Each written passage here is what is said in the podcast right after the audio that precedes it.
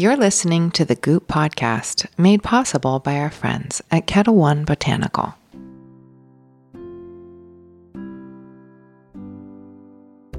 One of my goals for the year is to spend more time with friends who I haven't seen nearly enough of. Preferably, these catch ups happen over a good drink or two. For these occasions, I like to have our home bar stocked up with Ketel One Botanical. If you haven't tried it yet, it's vodka distilled with real botanicals. It has a pretty fresh taste and makes an excellent base for cocktails.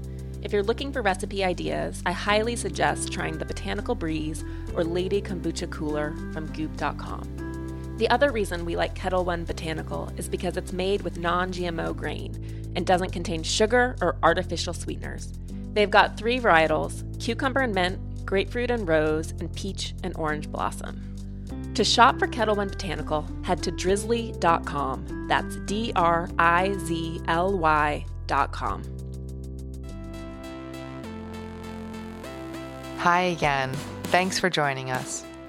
If this is your first time, here's what you can expect. Every Thursday and a bunch of Tuesdays coming up, Goop editors will be sitting down with thought leaders who are pushing boundaries in their fields. We'll talk to doctors, creatives, CEOs, and relationship experts. You'll hear me interviewing some of the people I admire most in this world, and you'll also hear a lot from my chief content officer at Goop, Elise Loehnen. I love listening to Elise's interviews because she asks the smartest questions and really just listens. Today, we're kicking off a special Tuesday series on relationships that will run throughout February. First up, Elise is talking with philosopher and writer Alain de Botton. Alain's first book, On Love, was published when he was 23, and he's gone on to write many poignant bestsellers, both fiction and nonfiction, including The Course of Love, How Proust Can Change Your Life, The Pleasures and Sorrows of Work, and How to Think More About Sex. He also started the School of Life in London, which puts its own spin on learning. Alain has a brilliant way of looking at the everyday, and his perspective on relationships is so incredibly wise. Elise was thrilled to interview him on a trip to London, and I think you'll take a lot from their conversation too. Look, I think the good news is that people are amazingly, wondrously complicated. So if ever you feel that you've genuinely conquered, understood, been there, done that with a person, you haven't. Mm-hmm. And not because, you know, you're unimaginative, but because people are like onions with a billion layers. There's always another layer. So if you feel you know your partner, you just haven't really got to know them. oh, them. wait. You shouldn't. You, know, you you shouldn't ever legitimately feel that you've exhausted someone. Uh, often it's just about changing the angle of the lens, mm-hmm. you know, that mm-hmm. you're not looking at them properly. Now let's get to Elise and Alain. Thank you so much for being here. It's a pleasure. This it, the pleasure is all mine. I actually read on love when I was a tween slash teen. I don't think I'd even ever been kissed. I certainly had ideas about love, which I had formed from movies. And it's funny, I read the book and I was like profoundly disappointed because not in the book, but in this idea of not a lack of drama, but like I think it's such a and I know at the end you talk about like immature versus mature love, but in my mind I was like, oh, I just want this to be sweeping. So, let's start with this. Like what is the difference between and I mean I was disappointed in respect to how it relates to my own life, just to be clear. But what is the difference in your mind between love and longing? Okay, so longing is something you can do without somebody else. Mm. Um, you can do it from the safety of your own home with someone who doesn't know you and with whom there is absolutely no danger of reciprocated emotion. So it's painful, but it's safely painful, which is why it appeals very often to people who have fears around intimacy. And intimacy is scary. It's particularly scary when you're young because mm-hmm. it's a big thing to get together with somebody. So it's a natural, it's maybe the thing that people who are growing up, it's their first stop. It's, mm-hmm. it's, a, it's an easy, safe station to long, to pick someone who you'll maybe never meet, or who's with somebody else, or who's in another nation, or something like this, so that there's not too much danger. They're going to turn around and go, right, so how's the relationship? Um, because that's pretty scary. Love is about working with another person properly. And that means listening to them, fathoming them, understanding them, translating, and it's hugely complicated, what you want and mean into a language that they can understand. Mm-hmm. Um, it means properly being seen by another person mm-hmm. and letting another person see you. And maybe see is the wrong word because ultimately we normally have to do this with words. Mm-hmm. Uh, and words are horribly cumbersome. In the sort of longing kind of view of love, people understand each other as if by magic. They read each other's soul. They understand each other almost musically. Like mm-hmm. you play a song and that's my song and that's my heart. When you're actually really in a love relationship, you have to do that much trickier thing of, of, of piling up words and saying, this is me in words. And that's very, very hard. It's very mm-hmm. hard to get words to be faithful to, to feelings. So I would say that most of us are still students of love. And but but longing is something we probably all know how to do quite early on. Right. And I think at one point in On Love specifically, you say something, or the protagonist writes, like, you just want to be seen and understood without speaking, right? It's language, but it, I think seeing is like the more I don't know. There is that feeling, right, of being see- like the recognition.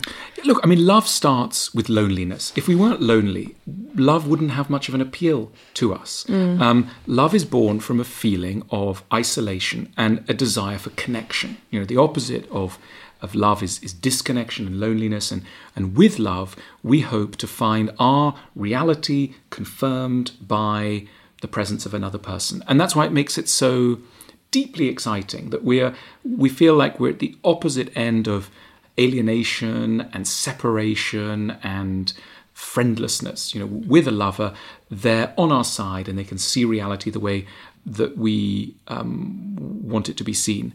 It's very rare. It comes along only a few times in a lifetime, and often we hallucinate that another person can understand us and they can't. Right. Um, huh. And it's a little bit frightening when someone comes along and can love us because we then feel so we're both so delighted but so scared that this thing will go away. So it's very normal to feel very fragile. Mm-hmm. When you've found somebody you can love, you start to fear their loss immediately because they start to matter so much. I mean, in a lonely world, if somebody's drifted in and promises to understand your deepest inner reality, the chances of them running away, finding somebody else, etc., is is very frightening.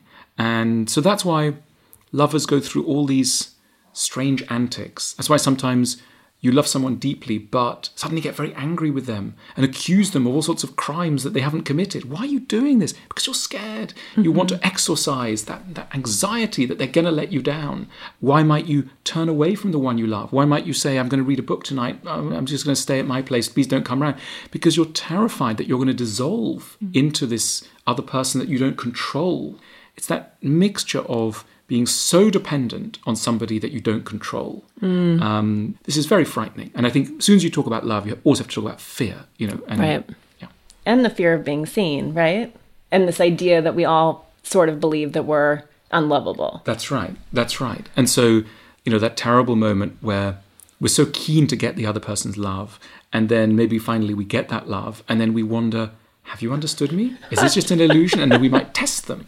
And we might say, maybe you just love my body, or maybe you just love my mind, or maybe you just love my job, or maybe you love my parents, or maybe maybe it's not me, this this this irreducible, you know, essence that that, that seems unlovable at mm-hmm. some level. But yes, I mean, while we're skating on that topic, why do we feel unlovable? We generally feel unlovable because we haven't been loved properly in childhood, and, and adult love sits on top of childhood love. And when we enter adolescence and our 20s, we are re evoking and, and treading in tracks that have been laid down in childhood. And if in childhood we had a narrative that those whom we loved didn't allow us to express our feelings, or were too fragile to take our reality, or had a terrible temper, or died suddenly on us, or went away, etc. This is going to make our entry into adult love very fraught, mm. often in ways that we don't understand.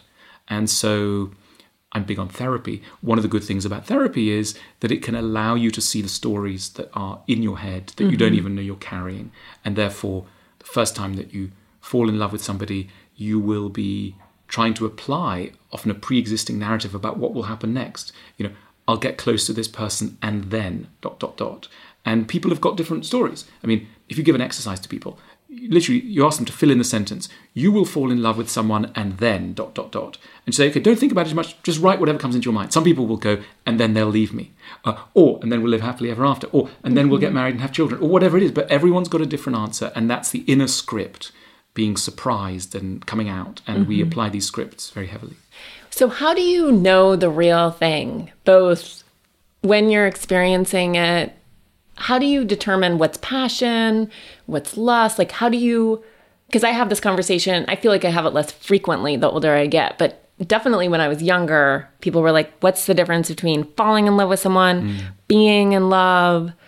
Is it friendship? Is it with like a little bit of sex? Is it love? Like, what are there in your mind? Do you, is there like a pi- love pie? Mm. Um, I wish there was a neat love pie. Look, partly only time will tell. I think in the very early days, it's just impossible to separate it out. Time is going to be the agent that will resolve this sort of issue.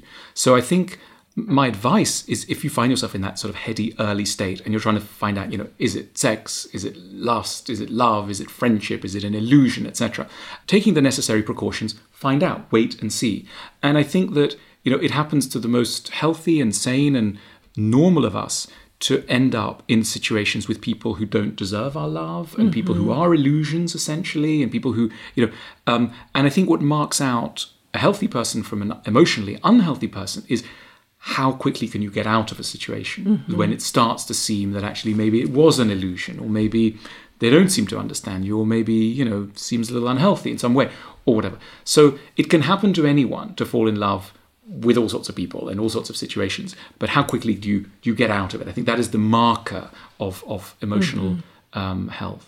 I think it's interesting. We have such a tendency to equate length like with the success of a mm. loving relationship too, mm. and I think that some people have dramatic and real life shaping love stories that aren't supposed to last forever.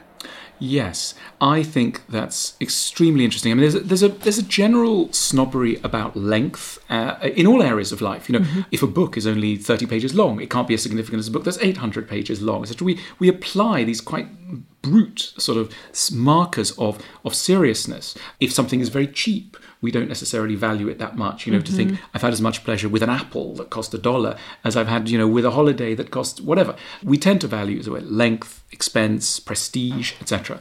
And definitely in our evaluation of love, most of the prestige goes to the long-term relationship.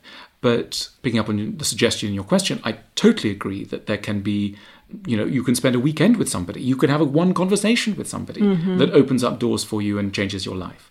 Absolutely. Longevity is no marker of anything in pretty much in, in any area.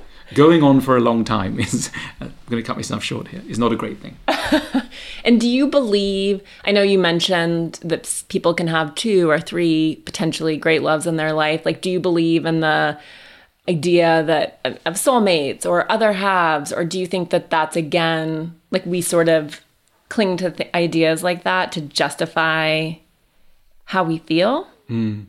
Look, I think um, there's an immensely powerful cultural narrative in which we swim and live um, that tells us that there is one very special person. That person is a soulmate, and that person is destined for us in the long term, and they will be somebody probably with whom we should be raising a family, with whom we should be living pretty much all the time, and with whom we should be in an exclusive sexual relationship. And that is um, such a beautiful dream and it's such a powerful story and we all want it to be true but i would say that anywhere between you know 70 and 90% of the population is left feeling abnormal in relation to that dream for one reason or another it mm. might be that their love doesn't last forever, or that they don't want children, or that they don't want sexual exclusivity, or that it's only lasted a few months, or whatever it is. But in one way or another, they don't feel normal in relation to that narrative. And I think I think it's it's time to give these people a break. Mm-hmm. I mean, mm-hmm. you can't have a definition of normal love which leaves the majority of the population out feeling that there's something wrong with them. I, I mean, I know enough simply because through my work I deal with the sort of things that people don't necessarily mention at dinner parties or in public, and I I know that the reality of people's lives is so different from um, from the official story, and the reality is people who kind of love a bit here but also love a bit there and they can have sex here but not there. They you know this was good for a while but actually they're thinking about something else for the future blah blah blah. I mean it goes on and on and on. And people feel wretched and they feel that they haven't got this thing called love because they're not loving according to the dominant cultural script of now. And i think that look if you zoom back and think you know, where are we in history? Broadly speaking we've started to stretch the kind of love scripts that were allowed. Mm-hmm. It happened most obviously with things like gay rights. You know, suddenly it seemed possible for two women to be in love or 2 mm-hmm. men to be in love. But, you know, without wishing to demean or diminish the achievement that that took, and that was an amazing achievement, that's only the beginning. It's mm-hmm. only the mm-hmm. beginning of recognizing how unusual, if you like, unusual in relation to our, our kind of norms that exist now, um, love really is for many, many people. Mm-hmm. And I think that we can look forward to a future where we discover that there are many, many ways mm-hmm. to love and that we've only just begun to sort out the love stories that we could be inhabiting. Yeah, it's so interesting. I feel like this, I mean, this is not new too, but I notice among my female friends and my male friends who are straight that there is this new celebration too of how those relationships tend to be the most enduring of all and the most love filled, and that people are becoming increasingly good at exclaiming that mm. and celebrating and sort of honoring those relationships as being some of the most, sometimes the primary relationship, really. Um, so, in the course of what you've seen and experienced, like, I know this is not the right word, but like, what is normal? Like, what is the the course of mature love like, what does that look like for most people mm. who feel like they're falling short but are mm. really representing a majority? Mm. Well, I mean, I think it has to start with a feeling that your own authentic, sincere experience is legitimate. And so many relationships go wrong because people don't dare to admit to their partner what it is they really feel. And it could be everything from I don't want you to, you know, spend so much time doing this, or I don't want to, to, you know, be friends with X or Y, to the much bigger topics like I don't want to, you know, I don't feel that it's me anymore um, living the way we do in a sort of bigger sense. And it can take so much therapy, work on yourself to, to be in a position to voice who you are and what you want. Mm-hmm. Um, and many of us have come from backgrounds where saying, who we are and what we want is not the first impulse at all. The first impulse is to adjust to the other person, please them, diminish our own personalities, disappear into expectations, etc. So a certain degree of self assertion seems key, sounds odd, to love, because you can only really properly love if you are already a kind of authentic, independent person. If you're a people pleaser, if you are somebody who just is waiting for the other person to you know give the cue how can you properly how can you feel real in a relationship? How can you feel accepted for who you are if you haven't dared to say you know who you are? And so again it sounds odd but there's a lot of politeness in mm-hmm. relationships of the wrong sort. People are often painfully polite until it's too late. Mm-hmm. um, and, and not just about you know sexual orientation or taste but uh, but in, in all areas. So what they call communication and the skills of communication is to be able without shame to tell another person what it is you're feeling and without humiliation.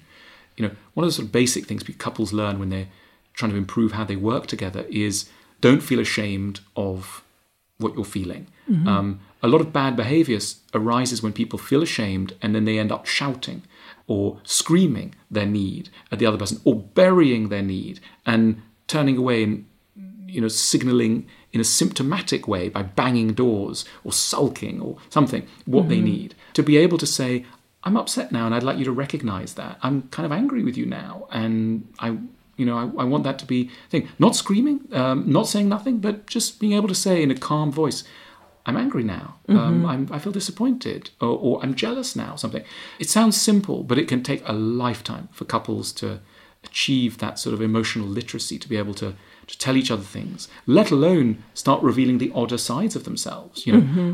I love you, but I want to sleep in a different room, or I love you, but I want to move out and see see you, and see you only on a Tuesday, or something. You know, whatever it is, we're not good at all this. Yeah, no, it's so interesting. Or even just to create the space. You know, I I think Esther Perel was she talks about, I think I don't want to misquote her, but I think it's sort of this idea of seeing your beloved through the eyes of the other mm. too, and how important that sometimes is, like the familiarity of like the day to day grind.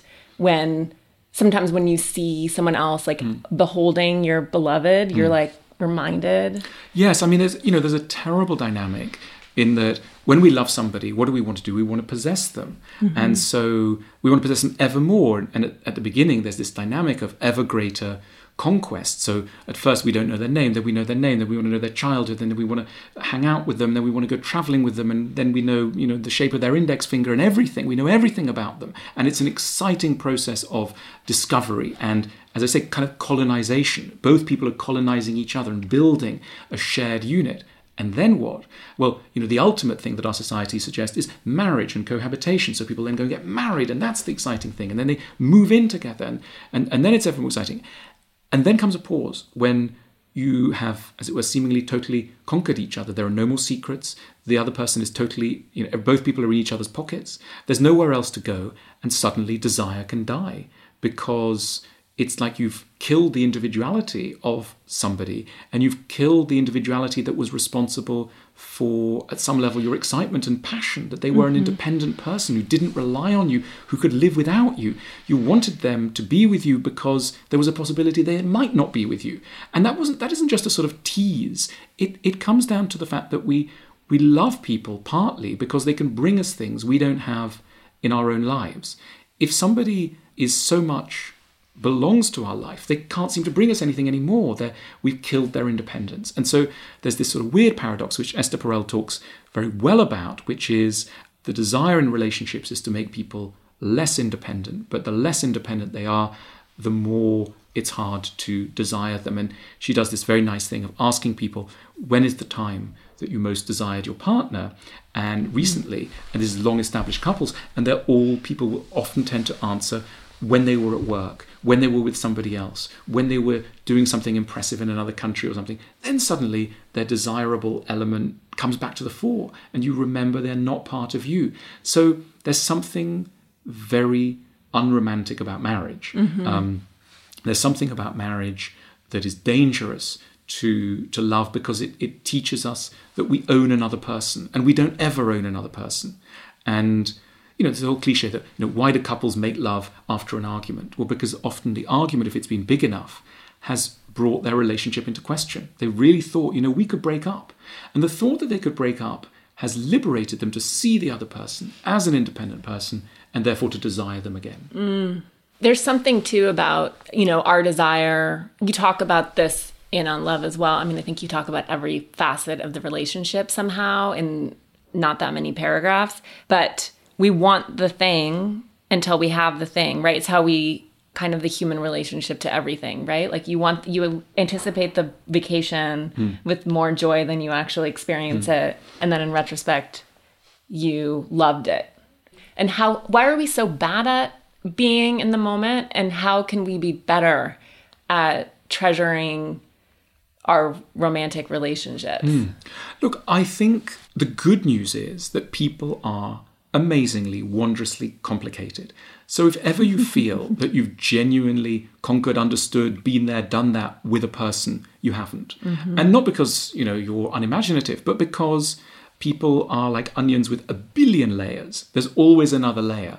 So if you feel you know your partner, you just haven't really got to know oh, them. Oh wait. You shouldn't. You, know, you you shouldn't ever legitimately feel that you've exhausted someone. Often it's just about changing the angle of the lens you know that mm-hmm. you're not looking at them properly you're it's like living in a house you've lived there a long time and then you think you know everything about it and then suddenly somebody else comes in the house and goes huh you know this has got a nice view or something and suddenly you think oh yeah yeah i've forgotten about the view you know we're constantly forgetting aspects of of our partners because we're we're lazy creatures of habit and we we only notice what seems immediately strikingly new but there's always more to discover mm-hmm. if we mm-hmm. have imagination it's true. Elise and Alain will be back after a quick break.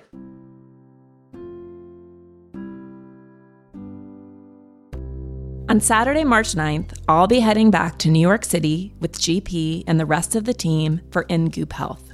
This is our fifth wellness summit.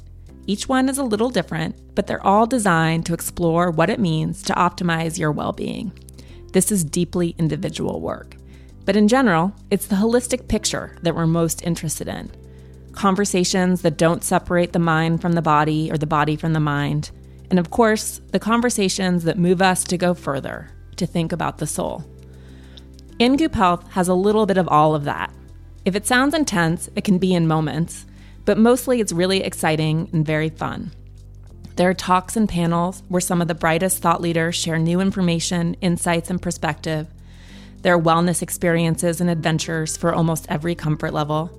So you can dip your toe in with a workshop on intuition and creativity, maybe get a vitamin B12 shot, or just head straight to the other side with a medium reading. And of course, there's a lot of good food, drinks, and a pretty great community. You'll meet some of my favorite people at Summit, like intuitives Daganit Noor, Laura Day, and Laura Lynne Jackson, psychiatrist Ellen Vora, and psychological astrologer Jennifer Freed. If you want to make a weekend of In Goop Health, check out our Wellness Weekender Pass. It's a pretty baller weekend that includes a two night stay at Park Hyatt, New York. There's a cocktail party and a private book signing with Gwyneth, who will be giving out copies of her new cookbook, The Clean Plate. There's also a VIP workout class and brunch. And the Summit team always comes through with some surprise perks that they won't even tell me about. The Wellness Weekender Pass kicks off on Friday, March 8th, and Summit is the next day. We'd love to see you there. To get tickets, head to goop.com slash ingoophealth. One of the perks of working at Goop is getting to try the latest recipes that come out of the test kitchen. Our food editors, Caitlin and Anna, are probably the most well liked people in our office. You might have heard them on the podcast a little while back talking to GP about her new cookbook, The Clean Plate. They're both great. Primarily, Caitlin and Anna come up with new recipes for breakfast, lunch, and dinner, or they're cleaning up some version of a favorite snack. But occasionally, they get into drinks, and that's when you really want to be around the test kitchen for sampling. Caitlin and Anna have gotten pretty prolific with their cocktails using Ketel One Botanical. They did a riff on the classic sea breeze using hibiscus tea, lime juice, and Ketel One Botanical grapefruit and rose. That one might be my favorite. If you want to test it out yourself, check out their recipe on goop.com and if you're coming to our summit in Goop Health this March in New York City, we'll be serving up Ketel One Botanical there. Depending on the kind of cocktail you're in the mood for, Ketel One Botanical comes in a couple of other flavors. There's also cucumber and mint and peach and orange blossom. You can shop Ketel One Botanical online at drizly.com. That's D R I Z L Y.com.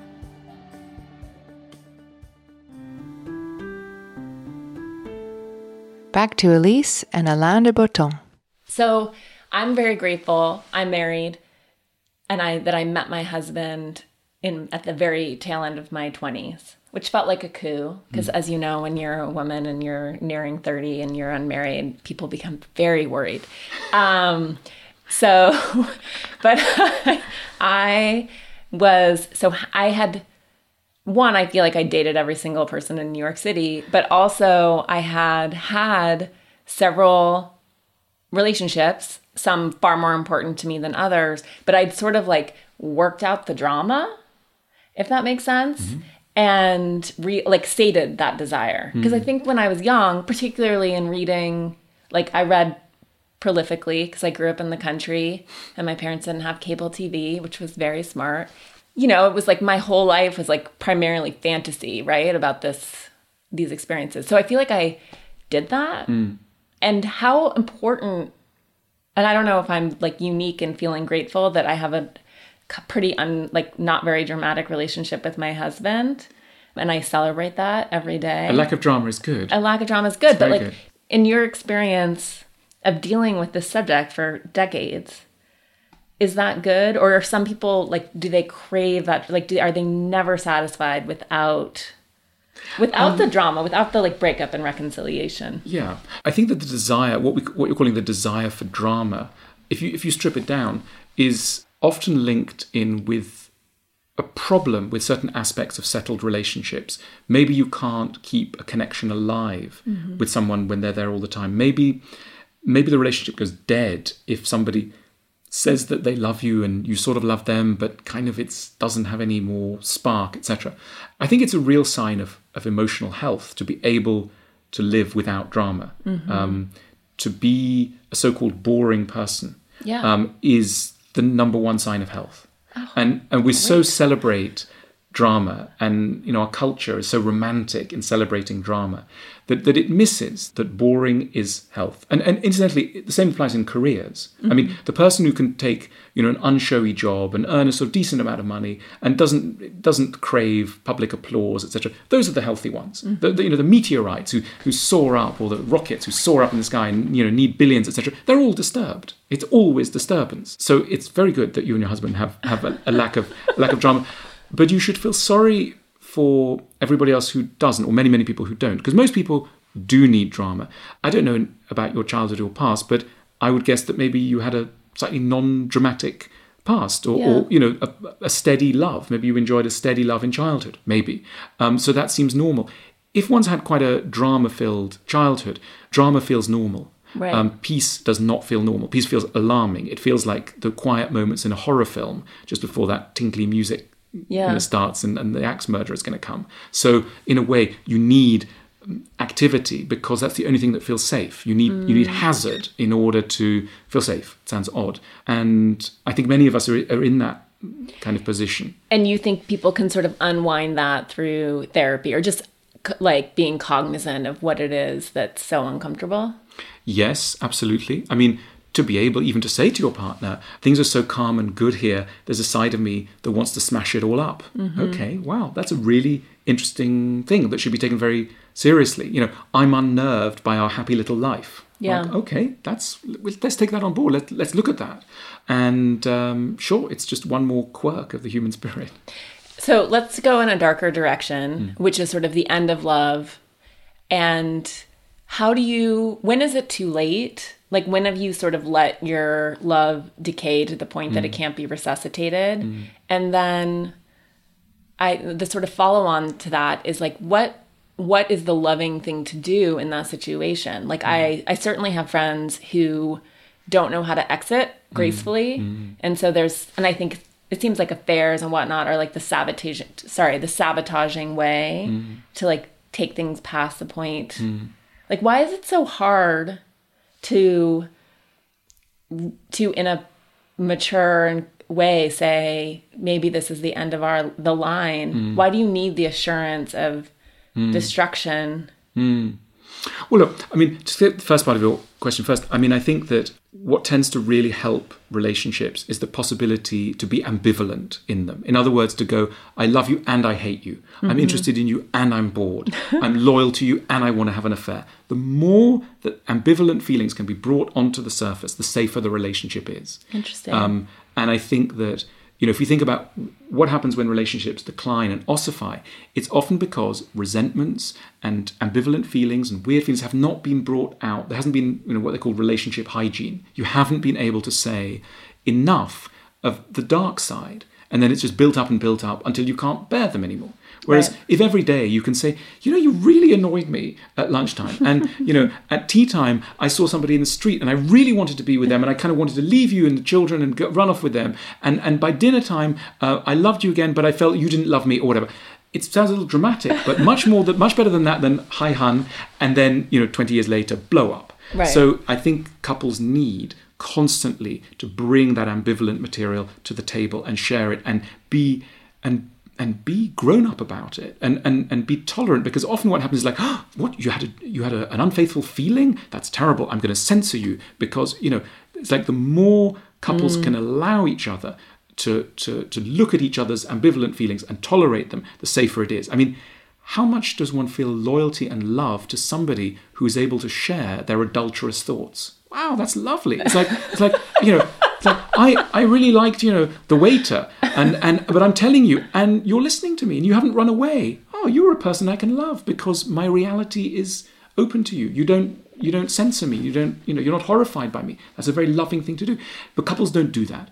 They they think that there is a script of what it means to be a good person in a couple and that they follow that script so faithfully that they asphyxiate themselves hmm. in, in, in the relationship. And then it's too late. And then the only way, you know, what is an affair? An affair can be many things, but often one of the one of the things that an affair is is a reflection of an emotional disconnection with a primary partner. It's like you are totally lonely. You can't say to your partner because your partner doesn't seem to understand. And so the only thing to do seems to be to go off with somebody else. It's not the most mature thing, but it's obviously an understandable thing. When an affair is discovered, it's hugely important not simply to go, you are a horny, awful, lustful person, damnation to you. That's the first impulse. The first thing that one must try to do, and all, well, decent uh, relationship therapists will, will, say this, is to try and find out what the affair meant. Mm-hmm. Um, and to try and keep the level of understandable anger such that there is still dialogue possible. And that most often, an affair is a message directed at the person who's betrayed, a message that hasn't found any other way of expressing itself. And so the key thing is to try and decode that and see, you know, where the couple can be. But too often people just say, "Oh, they had an affair. I ran away." You know, mm-hmm. I, I, wasn't gonna, I wasn't gonna stick around with somebody who has affairs. You know, and it's just you want to go, oh, hang on, hang on. It's a message. Let's try and find out what that message was. Mm-hmm. And how often? And I guess this is incredibly personal and specific to different people. But like, how does an affair? Is that primarily talking about the relationship? Is that like how personal is it? I guess it just I guess it completely depends. Mm. I think most affairs are a kind of mirror in some way to the main relationship and its flaws. Mm-hmm. So we'll seek in an affair things that are not possible within the relationship. We'll try and address messages to our main partner via our choice mm-hmm. of, of, other partners. I mean, it's a look, in many ways, it's a cry for help. It's like, mm-hmm. I didn't know, I don't know what else to do.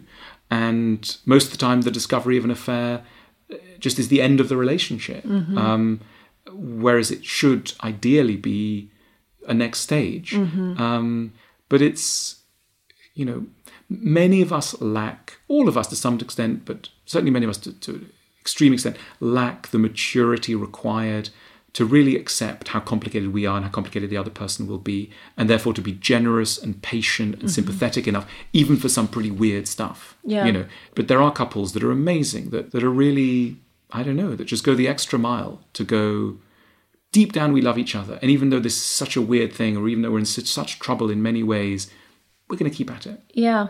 It's interesting too when you think about something like an affair because it is so triggering to so many people. And I feel like in watching friends who have experienced that, like the judgment mm. that's inherent, that's sort of heaped on either party or both, really. And I think, at least in the US, it seems people are unforgiving yeah. of a couple that might, or like a woman who might choose to persevere in the relationship despite infidelity, yeah, or or vice versa. Like there's such a uh, vengeful judge. It's it's really no one's business, obviously, yeah. but it's it's part of the culture. I think it, it is very striking. I mean, at the School of Life, we run a YouTube channel, and every now and then we've put films up about affairs and and you know the third person in the relationship, etc. And the comments below those films mm-hmm. has shocked all of us here by its vitriol. And and the line seems to be anyone who so-called cheats well deserves to go to hell. Right. Um, and that's the end of that. And they end of story. And you know, this is why someone like Esther Perel is, is really a countercultural figure in the United States and what she's saying, because her essential message is hang on, there's a lot inside an affair. Let's unpack it. There are affairs and affairs. Mm-hmm. They happen for all sorts of reasons. Let's not be so judgmental. I hope that people will outgrow those attitudes. They're really not helpful, even if a couple eventually does split up.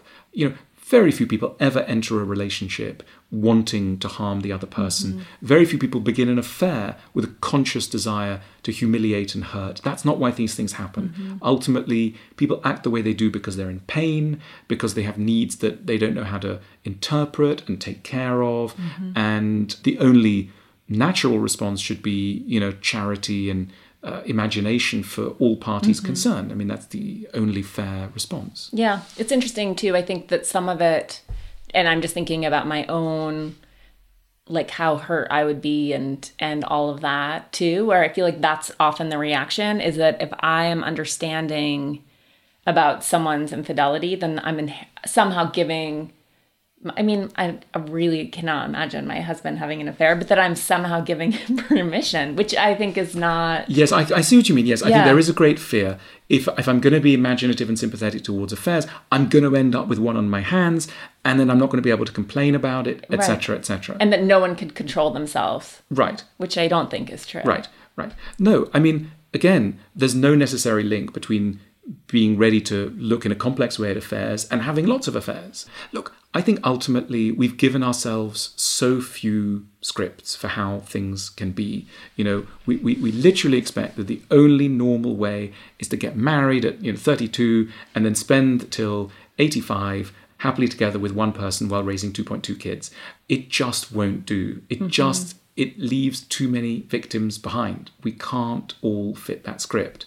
And nor can we expect that those who can't fit that script will have to be described in the most awful and vicious terms. I mean, we're not in the Middle Ages. Like, if we've learned anything, it's that we have to, yeah, as I say, be more imaginative. So for those people, and this, and then I'll I'll let you get back to your important work.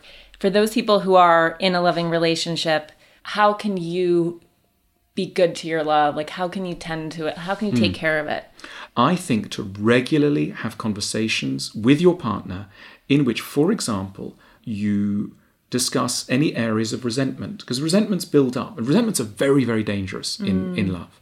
And a resentment is really a, a kind of a wound that the other person has inflicted, often without knowing it, that you haven't been able to find words for, but that is you know, bothering you, bugging you inside, the more you can say, um, more you can both hear each other. Say, you know, I resent you, you know, I'm feeling a little resentful because dot dot dot. And if you catch it early enough, you know, because we always go and see your mother, or because I'm always the one to clean up the kitchen in the evening, or because it seems like you never ask me about what I'm reading, or because you know, if you can catch it at that level, that's fantastic. And it always leads, always leads to an increase in affection. So to be able to to cut down on, on resentment. The other thing is to be able to apologize. Both people can apologize. You know, it's true, I've been a bit distracted and I apologize for that. Or I've been, you know, my thoughts have been elsewhere. Or I, I did, I was quite cynical about your expression or whatever. The more you can kind of apologize. So cleaning up the kind of resentments and, and then cleaning up the apology.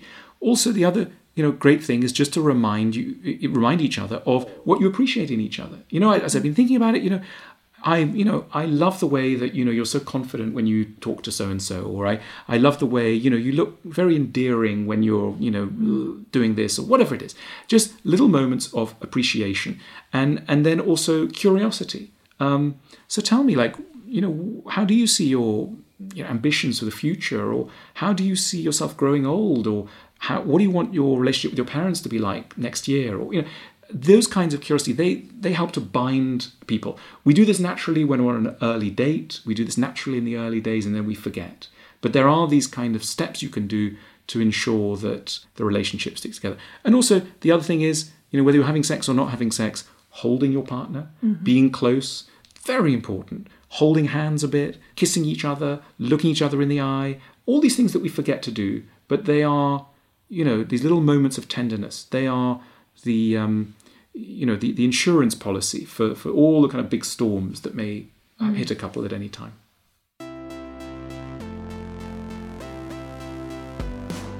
Thanks for listening to Elise's conversation with the very smart Alain de Botton. To learn more about his work, head to alaindebotton.com. Thanks again for tuning into the Goop podcast. We'll be back on Thursday and next week on Tuesday and Thursday again. In the meantime, I hope you get a chance to rate, review, and share the podcast with a friend. To keep up with new episodes, hit subscribe. And for more info, check out goop.com slash the podcast.